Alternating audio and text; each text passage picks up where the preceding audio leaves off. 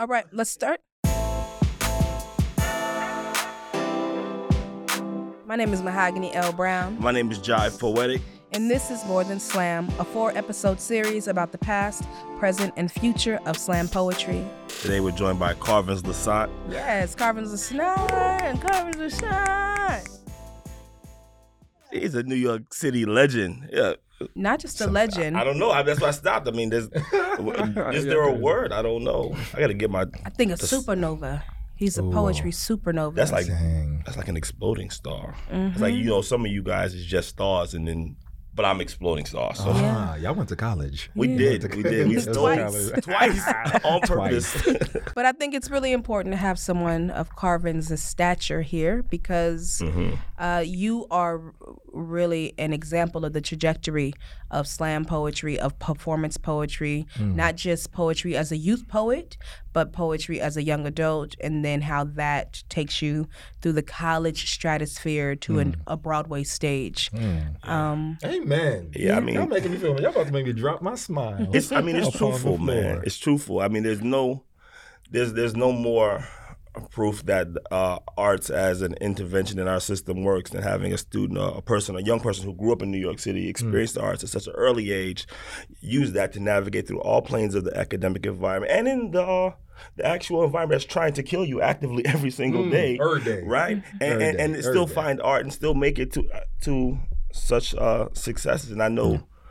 I can just imagine. And I know growing up in New York City, you know, we always see you see Broadway, but you never like you know like maybe I could get a job here, and then we we dream about it, but we're often told like, you know, well get a B plan, you know, and then somebody who found art and made it through, you know. so, can you tell us about the beginning of that journey? Ooh, Um, sheesh. Yeah. Well, the beginning. Well, first of all, thank y'all for having me. I love Right y'all. This, I know, I know, we out here being formal. You know what I'm saying? But y'all the family, y'all the Okay. homies. But uh, man, where did it start? Um, well, I think when it started, uh, as a child, in a home, right? So I'm Haitian, first generation American in this country, but you know, growing up a very strict Haitian parent, sort of being in a house where I felt um, I had all of these emotions that I didn't really know what to do with. Um, so I, I always had a very deep, overwhelming, um, expressive spirit that never got to sort of like break out. So I was extremely, I was extremely in love with like R&B music because it seemed to be just so transparent about men talking about love. I seemed to love uh, the elements of, of hip hop and verse and, and what it did what it did and how it made me feel. But it, so it really started with me singing, but me always wanting to sort of be up on a stage and not really knowing how that was going to sort of take form and manifest. And I was working with a nonprofit organization called Urban Dove, where I was sort of like a basketball coach and a life coach uh, to young kids all around New York, in Harlem, East Harlem, um, in the LES. Uh, and we would go on these trips, and they would call these trips cultural outings. They'd be like, yo, we're going to take you on a cultural outing. So they took us to this cultural outing, to this open mic, which was at Baruch College, uh, and it was hosted by the youth organization Urban Word NYC, who we all work with, work Hey, for, who we love dearly. Uh, so I see the 2004 and 2005 uh, Poetry Slam team. Do you remember who were on those teams? Uh, Elizabeth Acevedo was Uh-huh. on Wow. it, Emmanuel Candelario, Wow, wow, uh, wow. Aja Monet, uh, Skrill, River. You know, we had all these sort of like prominent Wow. names in the Youth Poetry Slam team. All of who are also National Book Supernovas Award in winners. You know, you know what I mean? Yeah. Right, yeah. So uh, I, I see this and I'm like overwhelmed, moved, just blown away. And I'm a very, uh, I'm, a, I'm I would say I've always been someone filled with revelation. Mm. So all I got to do is see it. God has to speak it, and then I'm gonna do it. Uh, so I saw that, and I just felt God speak to me, not me not knowing it at the time. And I said, "Oh, word, I'm gonna do that for the rest of my life." Um, it was that simple. So I was about 15 then, and I legit from that day uh, went home and I wrote every single day. I think for about six years, every single day every single day. There wasn't a day I missed. Uh, so from then, I just started to sort of develop, and I was just like, well, how do I get in this? I, I can't. One, from, I'm from Harlem, you know, what I mean, uptown. So I was raised in a very particular way, but I was also an athlete. You know what I'm saying? I played basketball, so in my head, I'm like, well, I'm gonna be the best at this. I, I, I'm gonna be the best at this. I want to be the best at this. So I said, well, how do I be the best? And I said, well, you be the best by going to where the best are. So you know, I ended up joining Urban Word NYC, and I would just go to their open mics at first. Um, oh my god, my first poem was terrible. It was wild, disrespectful. I don't even know what I was saying, but I was a young 16 year old kid with no context for anything. So I go up there with like some Tims, a, a, a fitted, a flight jacket, and Sure. a, a fitted and a Scully, both It's like the New the York starter pack. This is true. This is true. Yeah, sorry about that. Uh, so yeah, so I do that. Um, and then I started going to sort of these workshops, and then I competed in 2007 in the Knicks uh, Poetry Slam. Uh, the New York Knicks sort of, you know, was supporting Urban Word NYC by helping uh, give full scholarships. Oh no, at the time they weren't even full scholarships. They were sort Yeah, of like scholarships. Yeah, partial Yeah. scholarships. Like, oh, we'll give you five thousand dollars, a free laptop, a free printer. So that was sort of my first uh, poetry slam. First time I ever competed. I had did a whole bunch of open mics before that, um, and by the grace of God, I won Mm. first place. So from there, I was just like, well, now I got to go everywhere. And You because I was like, well, I did that. So Yeah. then I came to the Nuyorican. Uh, what you year know, was that? Was that the first time I met you? that was, that was probably the first time. Yeah. That was probably the first time. I wa- I was coming to the, the New York Poetry Slam. Uh, I would come on Wednesdays, Right. just straight up struggle bus. I mean, John, you know that you know I the deal. remember this. I came in. First of all, I had a poetry name. That's how you know I was really in this life. Yeah. My name was Vocals. The. Vocals, People that's don't even right. know I that. remember People vocals. don't even know Your that. name. People don't even know that. So yeah, so I came and then I realized after a couple of months that was the stupidest thing I could have ever created in life. So that that's where it started. That's mm-hmm. where it started, and I think the the trajectory went to different places because I also was struggling in certain areas of my life. You know. Um, I was struggling in school. Me and my family, you know, went down on really hard times. So I had no place to live for years. And these were sort of my formidable years as a young professional artist where I was, you know, really homeless and just sort of like couch hopping anywhere that I could just to do this thing called poetry. Um, so I think it all started in the youth poetry slam scene, uh, sort of developed and then sort of got its legs in the adult poetry slam scene, although I wasn't even of age yet to sort Right. of compete nationally. But I was like, well, let me stay immersed Mm-hmm. in this community. And while I was doing that, I was a dropout. And then I sort of transitioned into going into uh, back to school, went to the American Academy for Dramatic Arts, uh, got a So no, no, no, don't don't hop over that. Okay. You you you dropped out of school because Yeah. times were hard. yeah. Poetry was the main vein to keep you tapped into that thing, Mm-hmm. and then you went from dropout to like, okay, I'm gonna do alternative high school, Yeah, this is high school. Ooh, was this high school was this right? Yeah, so yeah, I failed. So pretty much uh, for, for anyone who's listening who isn't in the sort of New York area, to graduate high school, you need 44 credits. You had you would have had to at least pass like six to eight regents exams. Right. Uh, and usually when you are in your senior year of high school, you would have at least about, so it's a part of the reason why they call it senioritis, because some seniors already have their 44 credits to graduate. Yeah. They're just sort of there for formality. Um, so most most high school students come in with at least 35 credits. Got it. So going into my senior year, I had 16 credits. Wow. That's 16 credits, and I had a GPA of uh, 55. wow. Um, and it wasn't because I was skipping school. I actually went to school every single day. It was because I just didn't learn in that way. Yeah. I didn't learn in the Yeah. traditional school setting. Um, Yeah. And unfortunately, I didn't have teachers.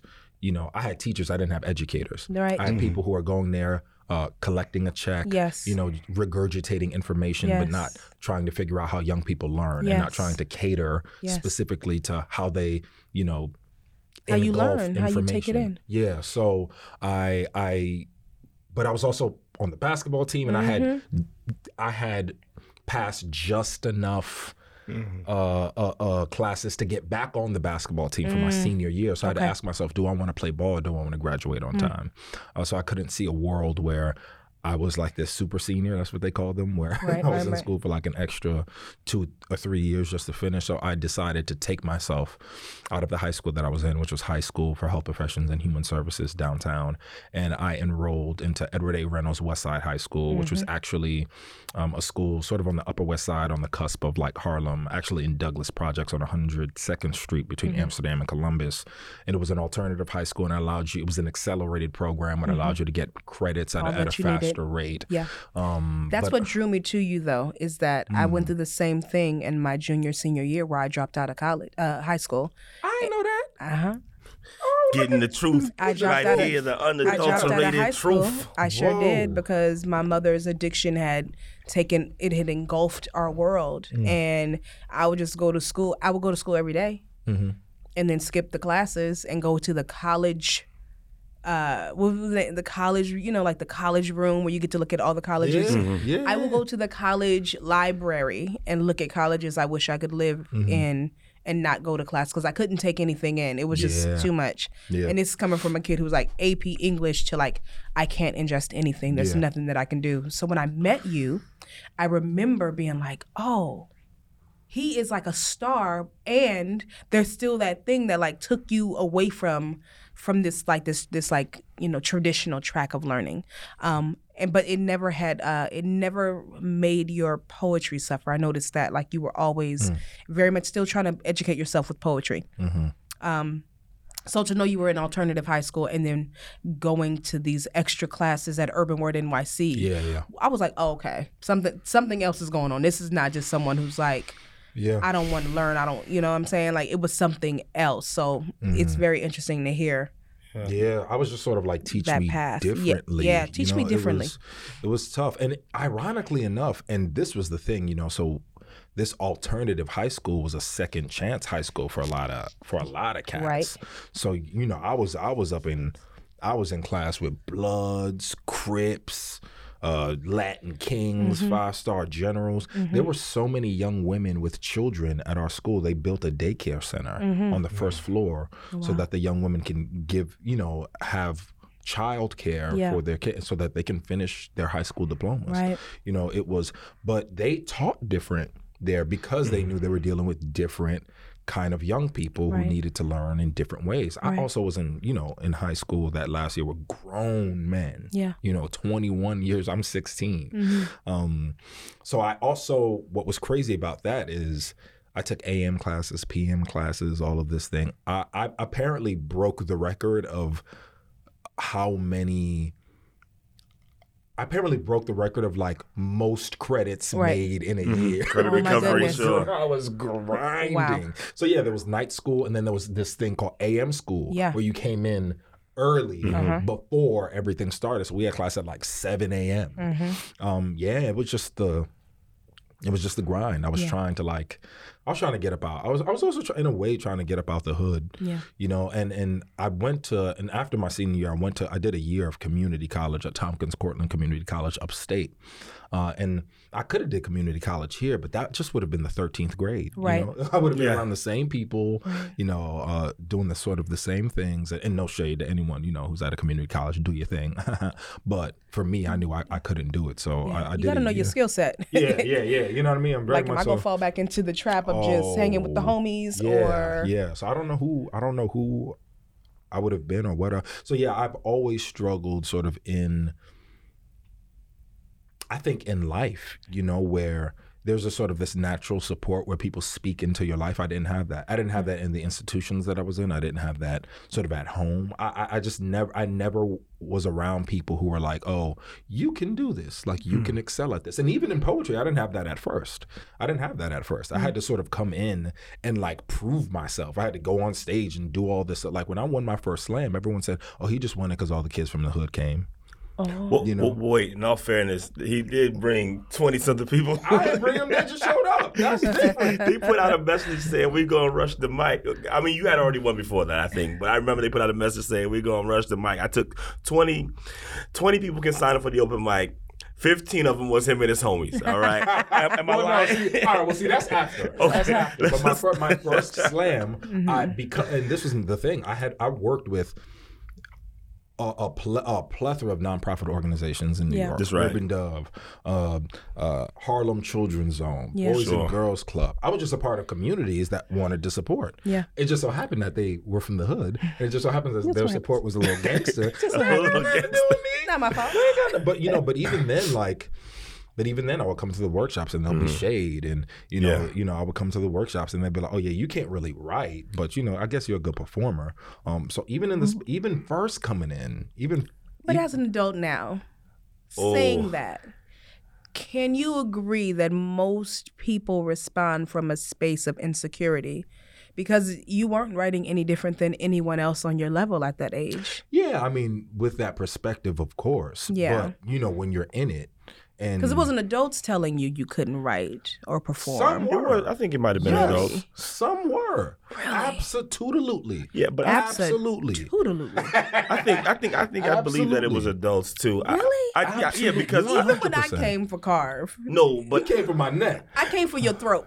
your throat, Not the throat. your throat. But she came it, for your it throat. wasn't for the validity of your voice. It was the accuracy of what you were talking about. Yeah, but I think you. Yeah, and praise God, and and and Because you were pray- killing it, and it wasn't about him not killing it. I was like, course, no, no, course. he got a standing ovation, people. Yeah. We're clear on that. Yeah, it was never like you ain't the one. Yeah, but you were different in Right. that sense, right? You know, Fair. I had, you know, I had people. In I the didn't realize adult adults came from. One hundred percent. Yeah, That makes b- me so believe sad. that. I had like even- that's your job to even, support kids. Even even when I, you know, sort of became a little bit more prominent in the community, and I was, and I started to teach workshops because I was I started to teach workshops at Urban Word just on some grassroots type Mm-hmm. Yeah, tips. on some give I would- back. Yeah, I remember. But but even before that, like I would just get a group of people and I say, "Yo, we're gonna meet here and we just gonna workshop." Oh. You know, so this is when like uh, uh Reynold I remember this. Reynold was, uh, I think, the program. he was front front yeah, front yeah, desk. he, you know, he was at the front desk, and Yeah, like yeah. me and Reynold, we would just get a group of people, and we would go around the corner to the Burger King wow. and to the Wendy's, and we would sit down and have writing workshops in the Wow. Wendy's wow. and in the Burger King. You know, we would sit down there. We would do performance workshops. That's when we were over in the FIT area. Yep, in the FIT area. We would go to the McDonald's on 8th Ave. Mm-hmm. We would all buy food, and then everyone would get up one by one, and we would critique and give notes. And like we were about it. Yeah. So we started doing that on some grassroots level, and we started doing some deep work. And then that's when sort of, you know, but even then, you know, when I finally got on, you know, the the what you call it sort of the rotation of Mm-hmm. the teaching artists there were adult there were there were adults in the scene were like oh how you got kids teaching kids you know yeah it was That's tough we in the needed. scene exactly That's- We that's- that's what I'm saying We So- needed that. You you were the first person that I turned to when it was time for me to coach. Do you remember? Oh my God, I loved. I, I loved was like, bit of you that. need the liaison. You need the person who's young enough to be able to speak the language, Mm-hmm. but also um, mature enough to like help keep the organization, the administration portions together. Mm-hmm. And like, you need young people serving young people. Otherwise, what are they going? How are we going to like teach others to lead? Absolutely, absolutely. Well, also, and you know, you have a much different access to young people than than anybody would have had at the time, Yeah. right? I mean, the thing is, because I remember that time period you were talking about, and, I, and I think You you suffered from that too, John. I absolutely did, and I Mm. think that's the way in which I think it's racialized too. I think that's the way in which Mm-hmm. uh, young black poets are, are met with this. You're a great performer, but there's a hold up on the page without thinking that I actually wrote this stuff down Hmm. first. You know, and it, the thing is, it's, it's racialized in a way that I know I've done festivals, and they put me in a group called Street Poets. And Same. I and I oh and, and you and you've been there as well. And then I'm like, listen, I have a book, I got a master's degree, I'm, and I'm still with the street poets. Well, what are you really saying? Right. And and I mm-hmm. know I know that was used on some of the young poets coming up because the people who were doing that to me were mentors in these programs. Yeah. You know, mm-hmm. they were curating these venues that were treating me this way. So how can I not expect them to look at a brother who's from from a similar place who looks a similar way? He's the same. He's got to be all performance, and he's winning and in he's performance- winning. and he's winning, right? He he's winning in performance environments, you know, Right. and and uh, so it I felt like absolutely it was they pit you against the thing that they can't beat you at. Yeah, and and then the, here's where it gets you know sort of uh, complicated and problematic, and I think I even fell into this trap where then you start to sort of create Yes. from a place Mhm. where you're trying to adhere Prove and to whatever you Uh. think you know, is this sort of canon of good writing Uh-huh. so that you can exist in really spaces that were Eurocentric and white to say that, no, I am a writer, I am That's a good right. person, as if our style, ways of the way we investigate verse aren't incredibly beautiful and, and, and have its own pedagogical approach. I mean, when I was at the American Academy of Dramatic Arts, I had teachers, you know, who were my voice and speech teachers who told me, I think you should stop poetry. They were like, I think you should stop poetry because it's influencing your regionalism and you won't have good speech for the American theater. I remember we had this conversation you too. know? Um, What do they think about you now? That's what I'm saying. They didn't get a ticket. They couldn't get a that's what I- ticket to and they- see. and Those are the same teachers who couldn't get tickets, you know. So, or, or who were begging, or who talk were that begging. talk you know what I mean? Or Talk that begging. talk Get 'em. Or who I were like when you talk know that what I'm saying? talk Who were off. begging? Can I see you in Ah. Hamilton? Or you want to see the thing where, oh, my my form of storytelling, the one that you were telling me. Talk that You talk want to see my regionalism? Yeah, you work? want to see Talk my that talk regionalism now, but yeah, yeah. So it's yeah, it's super super complicated. So yeah, those were sort of the beginning, Yeah. sort of uh, of parts, Yeah. and then after sort of that, you know, after the alternative high school and after the sort of the three years of couch hopping and bouncing around in those formidable years is when I was sort of with y'all. You know, mm-hmm. those are the formidable years where I was at the Nuyorican every Wednesday, every mm-hmm. Friday. Mm-hmm. Um, you know, at the, the at the Bowery, at Bar Third, that sort of on the scene, just Yeah. heavy, heavy on the scene. And man, I was spitting for my life. I was spitting for my life. I was spitting for my life, and I was spitting. You know, I didn't I didn't believe in getting like a a job you know um so i, I sacrificed that because for me it was it was basic mathematics i'm like the more time i spend into this the more it will pour back into me even if it's long term so you know And it I- did, huh? praise So the Lord you you received the St. John's Ooh, yeah scholarship for college. Mhm. You went there, and uh, weren't weren't you on the gospel? You did, Yeah, did, you, do Choir. Did you guys do Cadillac? Cadillac? right? no we did uh dream girls Dream Girls. I Yeah, came to see him in Dream Girls. Dream That's the fun. He was smoking inside it. These guys are smoking. This is great. yeah so i so yeah after that whole sort of whole sort of ordeal yeah i got the full scholarship to uh after the american academy of dramatic arts got a full scholarship to st john's university Wow. and there that's where i started sort of doing ministry work and started working started preaching Uh-huh. Yes. there sort of with this gospel choir where i was serving as the chaplain um don't don't was go cool. wait, don't go over that too fast. You was the chaplain at St. John's. I was the chaplain for the voices of victory gospel choir Wow. Yeah, there. And I was using, and pretty much like the way I wrote sermons were, was how I wrote poems, Yes, really. yeah. The way I facilitated Bible studies. What was how I Workshop. Right, right. Yeah. how I workshop. Yeah, yeah, yeah. You know, and it's crazy. Even the way I read the Bible, I read the Bible the way I learned to do dramaturgical work as a playwright. Wow. You know, like that's how that's how I dissect the text. Yeah. I'm like, all right, who is this? Who am I speaking to? Who is the audience? Ah, what year was this written? Yeah, like and even the way I, you know, as I try to dissect text, you know, in scripture as as a with my own work, like I learned it from everything I did came from, you know, the arts. So yeah, but I was also doing that while I was full time touring with the Strivers Row. Right.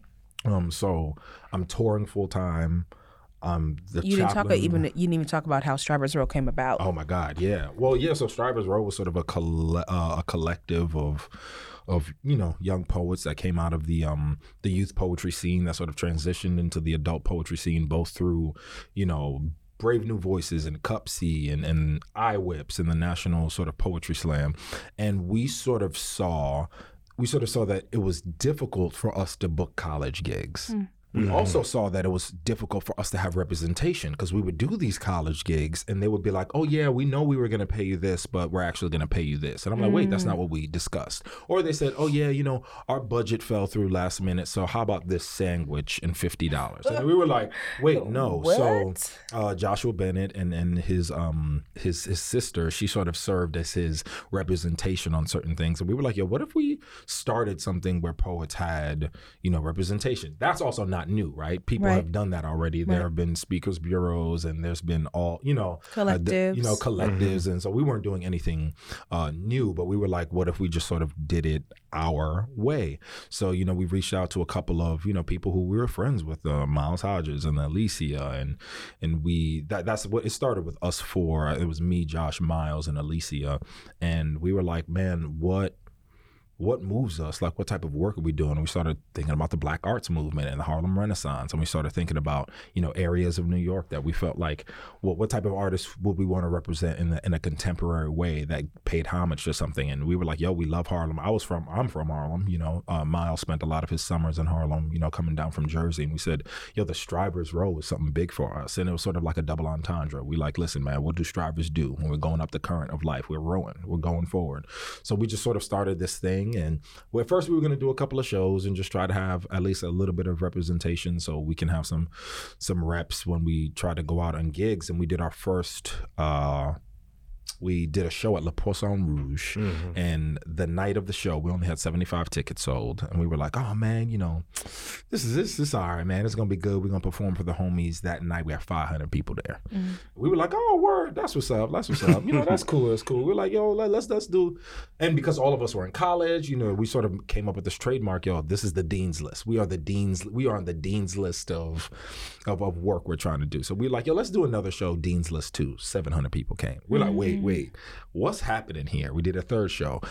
900 people came. And we were packing out these houses.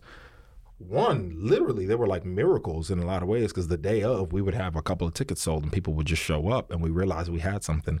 So we added a couple more people to the collective. Jasmine Mans came down. We had singers. We had jenna bell. We had uh, a harpist. You know we were we were like trying to do things and then we just sort of hit the we just sort of hit hit the college circuit and we were we had the the grace to sort of perform internationally. We did two sold out shows in london one sold out show in manchester.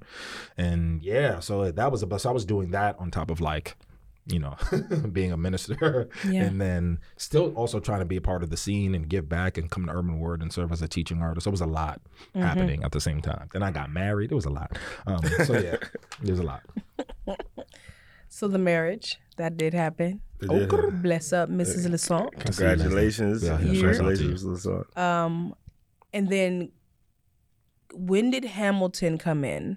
When and how? Yeah. oh that's that i mean that came in so, so you went to NYU in between this time. yeah so i went to NYU. Oh, we Yeah, forgot yeah. NYU. What, Okay. you forget? You went Well, to NYU. Yeah, so after St. John's University, I'm like, I'm done with school. Oh, no, after American Academy of Dramatic Arts, I was like, done. I'm done. Right. Um, then St. John sort of came along. I'm like, well, if I'm getting the second undergrad degree, maybe I should consider getting a master's because I do want to be a teaching artist. I want to teach on the university level, but also for me, again, I'm I'm, I'm about I'm about the work and the grind. Mm. I started looking at all of the actors that I loved, Denzel, you know, mm-hmm. Angela Bassett, you know, mm-hmm. just all of these actors, and I'm like, what is the the common denominator? All of it was training. So I said, I know I've already trained, and I know I've done sort of my, uh, my own guerrilla training. So I said, no, let me keep it going. Let me keep it going. The more years I got on, the more Right, years I right, got on cats in the training, then I think the more developed I'm going to be. So I decided to au- audition for graduate school programs. I auditioned for five schools: NYU, Juilliard, uh, Columbia University, Brooklyn College, and the New School. I got into 4 I got into four schools by the grace of God. Um, and yeah, so I did three years. So I sort of took myself out of the game. I took myself out of the poetry scene. I took myself out of the performance at scene. height.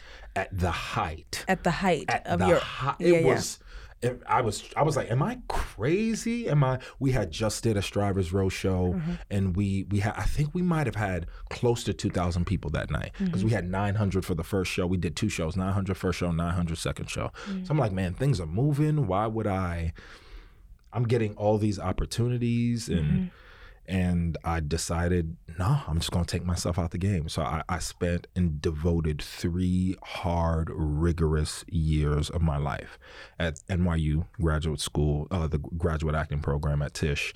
And it was difficult, man. It was really hard. Uh, I mean, it was hard because it was the first three years of my marriage. So, you know, I'm trying to figure mm-hmm. out how to be a husband and do that. It was hard because it took me out of my church community. I had mm-hmm. just sort of connected with uh, one of my homies and, and, and friends. His name is James Roberson, who's the lead pastor of the church that I attend now called Bridge Church NYC. And we were, I mean, my wife Leslie were part of the launch team. You know, she mm-hmm. was sort of the head of the greeting team. Uh, I I was leading worship with two other people. Uh, one one of my friends, Destiny, who's actually in the Tina Turner musical right now, and uh, my other friend Amanda, who's an amazing vocalist and singer. She just sang at the show, um, and you know, I was pulling myself out of my church community, pulling mm. myself out of the poetry community just to do this thing because I just had a vision. And when I have a vision, I go. And yeah, so there was that. So Hamilton sort of came after that. But Hamilton was actually a culmination, I think, of almost like 14 years of a, of a mm. dream that I mm-hmm. think that that I think Jesus gave me way before this because I became an actor because of Lin's first work, which was In the Heights, hmm. and I saw In the Heights sort of my first early years doing Yeah. poetry. Mm-hmm. So, and I also happened to be dancing salsa at the time. Mm-hmm. So, my salsa dance. I remember team, your salsa. I know, photos. right? and man, I, I still got the, I still got, the moves. man. Don't get it twisted. But yeah, so my salsa dance team got free tickets to go see In the Heights, and they were like, "It is a hip hop musical that is infused hip hop and salsa." I said, "Sign me up." Yeah. So we went, blew yo, but like I have never had an experience like that watching something. Mm-hmm. One, I'm seeing my body's on a stage. I'm seeing New York on a stage. Mm. Yeah. Um, bodegas, uh, the A train, all Again, these things. regionalism. Yeah, Oh. right, Oh. right, right. Uh, but I'm seeing hip hop. I'm seeing verse Yeah. Mm. and pristine verse at that. I'm seeing bars, and I'm seeing this Puerto Rican cat up there as a lead of a show. Mm. And uh, the real game changer for me was the the character Benny, played by Chris Jackson, who's a black man who was singing sultry R and B He's so good. sultry. He's Just so su- good. like sultry. And I was like, yo, that was the first time I said out loud, oh, there's space for me. Yeah. And I didn't even know what those words meant at the Yeah. time.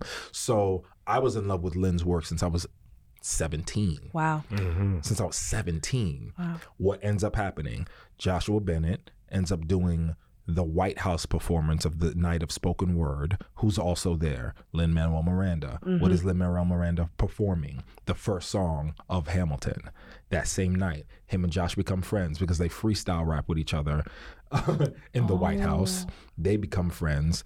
Lin goes, Hey, I want to give Josh these tickets to go see In the Heights. I had already seen it a couple of times. Bring people. Josh knows I love In the Heights. Josh goes, Carve, I'm going to bring you. I go to the show. Lin comes downstairs during intermission and says, Stay here. I'm going to meet y'all after the show. I end up meeting Lin at the show. It was just crazy. So Wow.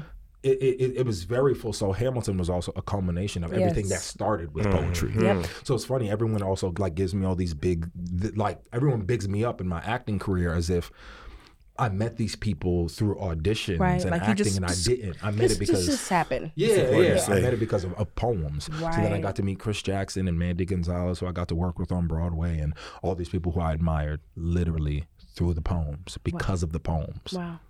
And I and I started, you know, and I felt convicted because while I was in acting school, particularly at the American Academy of Dramatic Arts, I started to shun the poems hmm. because I thought it hmm. wouldn't make me a good actor. Not knowing that the poems was the foundation, mm-hmm. and it gave me everything that I needed to be the best actor mm-hmm. because I mm-hmm. understand language in a ways that people can't even breathe or fathom. Talk about that um, more. Understanding language through poetry, because here we are. Jive and myself came hmm. up with Brooklyn Slams as a uh, an act of resistance to the commodification that that most of this city, if not right. this country, is is using to not pay poets, right? Like you get to come and perform for our people, and then we go do we go do whatever we do with the money. And then yeah, they charge at the door and then s- give Right. posts nothing. You So know? thanks for Speaking- thanks, talk thanks Talk for your free talk. time. thanks for your free thanks for your free art and at best Yeah. you get a high five, right? So we we created this this space here and at first we were going to the nationals and we we did that. Um, Jive put together this uh, amazing plan that took us to Antigua where we're doing cultural exchange. We're doing our poems in a place that most of us have never been, may never be able to afford going to before that moment, not even knowing it, it existed in that way. Um, and so now we're learning that sure we can use the slam as a vehicle to bring in the community because the investment is high. Yeah. In any any sports investment is high. You're rooting for someone, Mm-hmm. but we got to change it. We got to change it on its head. We got to make the people that are involved in that sport understand that this is only one aspect of the vehicle. Yeah, The vehicle is going somewhere. yeah. And the where is where we have that our destination is most important. So how does your poems get there? How does your community outreach get there? How are you accountable once you get to where you're going? Mm-hmm. And when you're writing, how are you accountable? So can you talk a little bit about like that because you said something very like it just rang a bell for me, which was I tried to shun the poems until I realized it was it was largely a part of your foundation. Well, yeah, I mean, a little bit to what Jive, a little bit to the point of what Jive was sort of talking about. In institutions, they make me feel that that the poetry part of me is that noise. Yeah. It's that noise or it's that thing I do. You know, even even when I talk about poetry, they would say, you know, I had, you know, teachers, pedagogues, right? Pedagogues who I admired and respected be like, "Oh, what is that rap thing you do?" that Man, rap thing I How do. How often do we get that? that rap mm. thing. So so I started to internalize that. I started to internalize that in a way I can't be a good this if I fully embrace this part of me. And then it's also hard because I do think there's an element where everyone just tries to put you in a box, right? So I, I'm in I'm in acting spaces and cats are like, yeah, that's that poet. Or I'm in poetry spaces and cats are like, yeah, that's that actor. Um, and they're not like, he's both. He's both. Um, or then I'll be in spaces where, you know, I'm in acting spaces where people be like, yeah, I'm a poet, but they're not really about that life. Yeah. You're not really You know about what I mean? that They're life. not really about Because if that they were, life. you would know them. You, you know them really by about now. that. But then I'll be in these poetry spaces and Uh-huh. people are like, yeah, I got this solo show. I'm an actor. And they really not about They not that about life. it, yeah. So I'm like, how can I honor both of these esthetics um, and let that be the truth of it, it, it is who it is what made me and and it is what I chose to sort of do. But yeah, so I think I realized that that's actually what set me apart in the acting world was that I was this. In the, well, one, I'll say this. Unfortunately, not every actor is an artist. Okay. Not every actor is an artist, right? I say that to say that not every actor understands the element of what it means to produce your own work, of what it means to write your own words on a page and try to get people to come and hear it. Um, not every actor, you know, is is has perspective in terms of like what roles they should choose Yeah, to do yeah. just because they don't understand the depths of what words actually do on a page and how it mm-hmm. affects people and, and, and how important imagery is and how important all of that is. So I actually praise, I thank God. I actually didn't know what an audition was. Hmm. I'd heard the word, but I didn't know what it was because I came into the theater, mm. you know, when I was 18, sort of during that time when I was like grinding. I wrote my own solo show that I ended up doing off Broadway, you know, with Urban with Urban Word as a part of this program called Journal to Journey that we started, where mm-hmm. they were auditioning young poets and helping them transform their poetry into sort of full Into length, plays. you know, into mm-hmm. plays. Mm-hmm. So I came in to the acting world doing my own work. So every time I saw someone do work on a stage, I was I was like, "Oh, word, you wrote that? That's fire." That's what I thought. Uh, So there are there are things inherently by being a poet that makes you an entrepreneur, that makes you um, a writer, that makes you a um, a sort of pedagogue of the field, and you just understand language in a different way. And as an actor, you have to be in love with language. As a good actor, you have to be in love with it. Um, you know, yeah, so I think that that that's a little bit. I started to shun it because I was like, people were calling me that poet guy in the mm-hmm. acting world, and I was like, nah, yeah, but yeah, But I, I, I think that I, I think that's interesting because it, it happens so frequently, right? And, and I really do believe that there's a level of both racism and capitalism involved in that shunning, right? Mm-hmm. If, if I can isolate you, then I can separate myself from you, which means I can protect my revenue stream, right? Once you mm. once you stop once you stop being the black rapper guy and you become the NYU trained actor and champion poet, you know, you inter- you start interrupting revenue streams. Now you might become poet laureate and become a professor at NYU, and you can rap still, and you can sing, and now it's mm. like, okay, if if uh, it's like. And I use this argument all the time. It's like, listen, in a discussion of rap versus poetry or rap and poetry, once you admit that rap is poetry, then you have to admit that Drake or Jay Z could be the poet laureate. And then once you mm-hmm. say that, then you have to say, well, what happens when Drake or Jay Z or Kendrick or any of or, or any of them become a professor at Harvard, whose class is going to get registered for it, whose is not going to get registered for. Mm-hmm. And the thing is, it starts it mm. starts at that open mic. It starts the day you show up at that workshop and they say you're just a performer. They need you mm-hmm. to think that so you can second guess that. So when you show up, you'll be like, I got to get this poem out of me, and you start mm-hmm. making these language choices in your writing that may not even be natural or may not even be what you want to say. Mm-hmm. And and that is a replication of the white supremacy that I think keeps us down. And I'm really glad that you started articulating that because it's a real tangible thing and it takes so long for so many of us to see it. Mm-hmm. Yeah. It's scary too, right? Because you're gonna starve if you don't conform sometimes, Yeah. you know. Talk that talk, Jive. Yeah. yeah. That's why it's they was so so upset when Kendrick Lamar got that pulitzer. That's what and, and the They thing were is like, like wait, who is this Kendrick Yeah, who's Lamar? and it's like Lamar. people are mad at Kendrick, and we should be saying, "What took it so long?" Like, Facts. right? Like, Yeah. like what? Okay, Kendrick of won us the Pulitzer. Yeah, like what? Yeah. What took a rapper? To, so we had to apply for the Pulitzer though. So they, I think, they, I think the way it worked was somebody might have had it on the third. Like, yeah, you should apply. You're gonna win this thing. But I'll tell you what's even more complicated. So, like, what's so incredible about you know Hamilton is you know it, it's our aesthetic. It's our aesthetic and our, it's our form of uh, storytelling and it's our bodies, you know. So it's so revolutionary because little white kids they go into textbooks and they see pictures of George Washington. They go, "That's not George Washington. Carlos Assad don't look like that. That's a George Washington is a that. tall black chocolate man." and I think that's mad revolutionary. I think you know it changes the level of imagery, right? It changes that there was something about me being a Haitian, uh, black, big body. And me being the person that's running the country on stage that you have to sit with for three whole hours. You just hmm. have to, and it's revolutionary in that sense.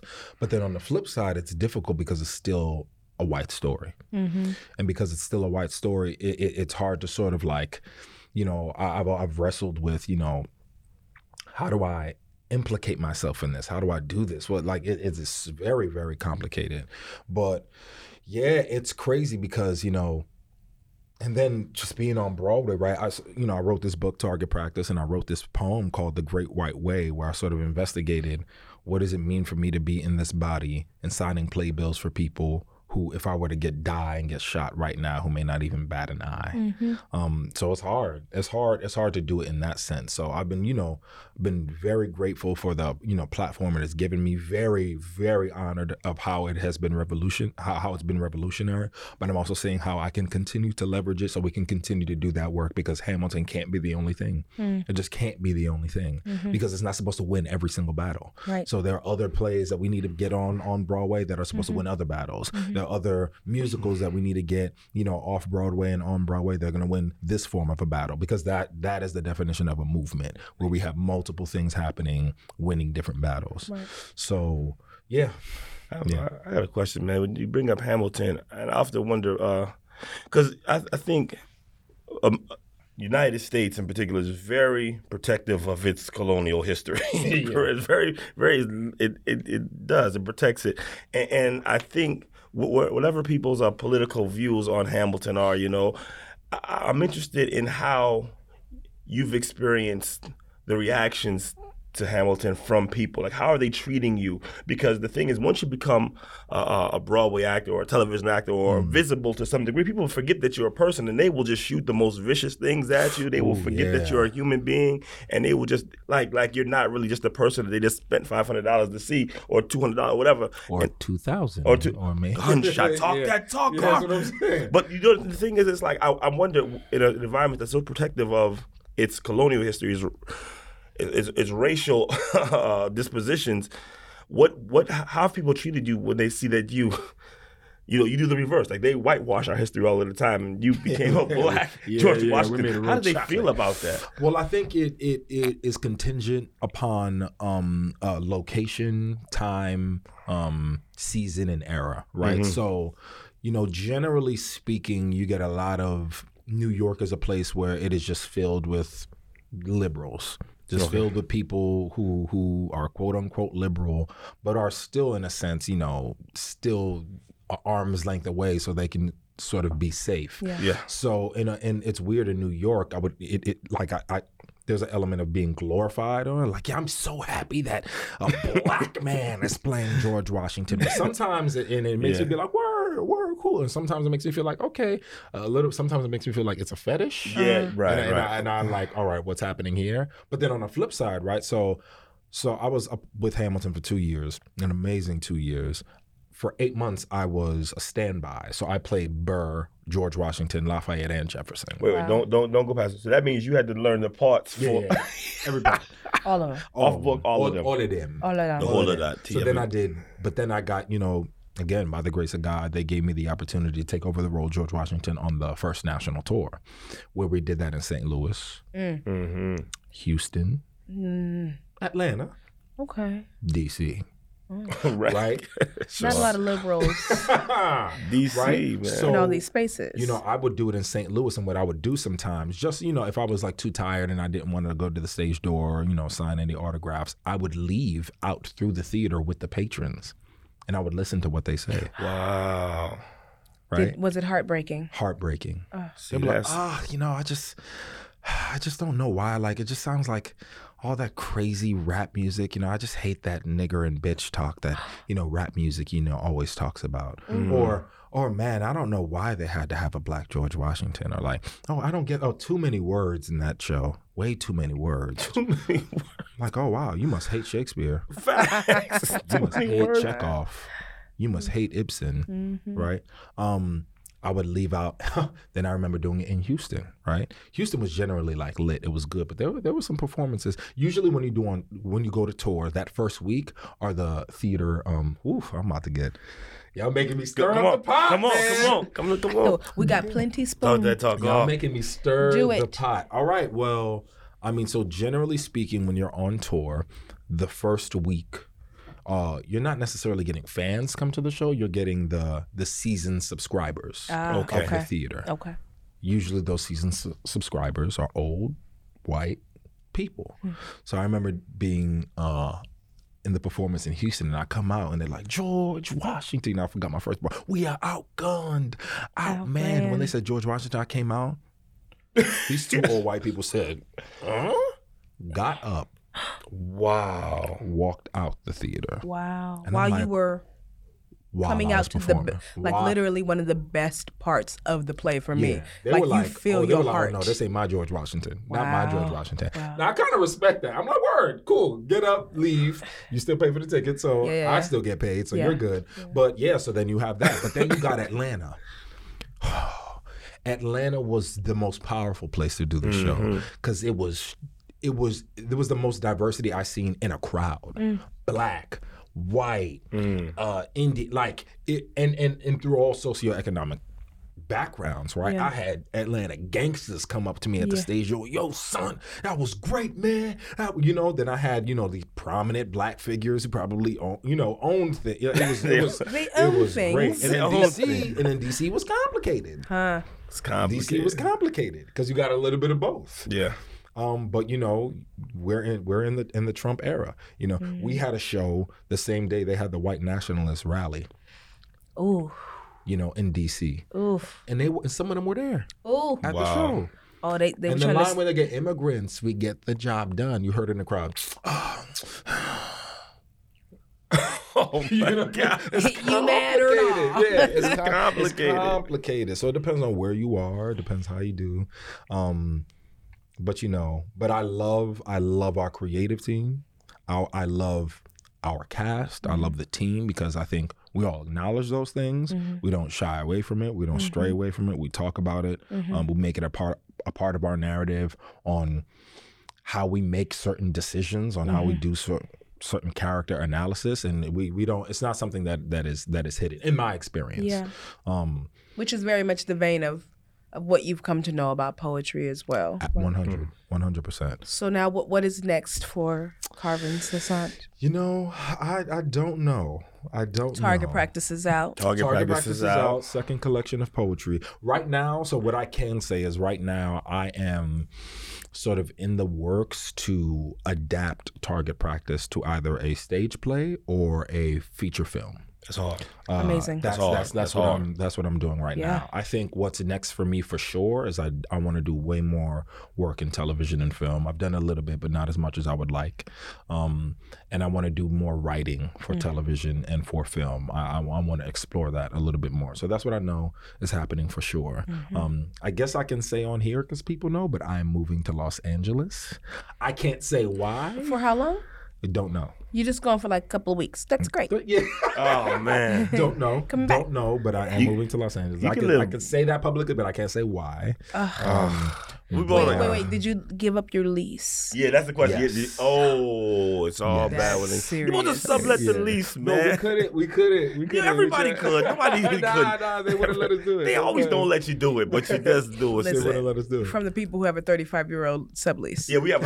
Don't be saying that on the. What they gonna do? They gonna find us? What they They- gonna do? yes, it's Come just and got get a camera. Come and right? get us.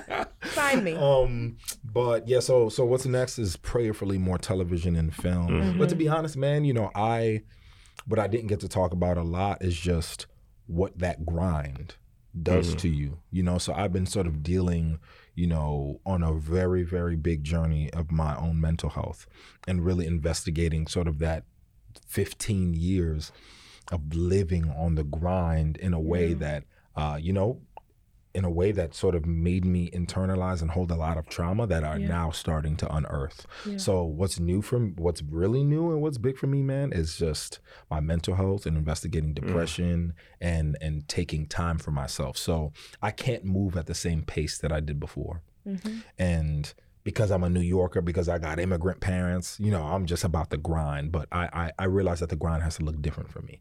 So the biggest thing, man, is is keeping God first, keeping the Lord first, serving my wife and my family, um, and prayerfully putting more work into the world that I think will investigate the human condition and help free people. Mhm. That's my biggest thing. And I was able to do all of that because of poetry. Hmm. And prayerfully, I can continue to do that because of poetry and because of the word. Um, yeah. Thank you so much, Carter. Oh, thank you very much, man, for pulling up. You better give us sound bites up in this. Yeah. Yeah, yeah. I like I like and the idea of you understanding that grinding, like to keep talking about grinding, it's fine. But then we have to talk about, about what happens to the body after a cycle of grinding. Because After what it's is been grinding, ground. right? Yeah, grinding man. is a verb, and usually something is ground to dust. Dusty. So you want your body to be like, you know what I Mm-hmm. mean? Do you want your mind? Do you want your soul? Do you want your spirit? Mm-hmm. Even the things that we love the most about this art are the things we end up hating because it's no longer Mm-hmm. a tangible thing, but it's a handful of dust. So Yeah, a friend of mine named Denée Benton. She's in. She plays Eliza in Hamilton. You know, she's been talking about hu- hustle culture, Mm. and it's it's and where it can be problematic, where it's mm-hmm. beneficial, and where it can be problematic. And yeah, mm-hmm. I'm just I'm just learning that. But but no, man, I think I love I love talking with y'all. Like it really just reminds me of home, and it really puts a lot of stuff in perspective. When I get overwhelmed, I think like man those days when mm. all I wanted to do was just get up on a stage and just say a word. I mm. got to remind myself because what people don't also talk about is that when the platform comes and when eyes come, the purity gets lost. yeah, The mm-hmm. purity gets lost. yeah, I don't remember the last time I wrote something down for the sake of freeing myself hmm. without thinking about if I could pay my bills off of it. Mm. wow, So I think when I see y'all, Heavy. it reminds me that. It reminds me. Remember when you just needed to say it? Mm-hmm. I need to mm-hmm. get back there. Well, home is always here for you. Yeah, man. You gave up the lease, but you know this is another part. Give up the lease, Gave up brother. the lease. Yeah, it's okay. yeah. We tried. We tried. They weren't with it. They you know, wasn't these with new it. buildings. These new, these new buildings. They got. They got rules. Let's make them copies our keys and Copy pandeki. Yeah, right. Yeah, the flatbush just um, came out of him real quick. Copy the copy of the keys, man. But yeah. Well, look, man. That's Thanks a lot, Carl, Thank for pulling up, man. man. We Thank wish you y'all. all the continued success, man.